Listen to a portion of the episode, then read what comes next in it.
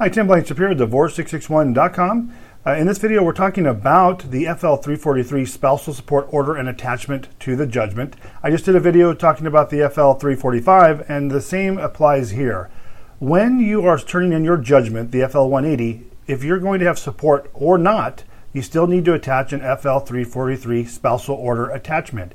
And simply, if there's no spouse support, it's very simple. You're going to mark the box that says there's no spouse support and you're terminating the court's jurisdiction over the issue of spouse support, and that's it. That's all your that's all your order will say for spouse support is there is none, and the uh, spouse support jurisdiction is also being terminated. Of course, if you are going to have a spousal support order, you'll just indicate the date and amount.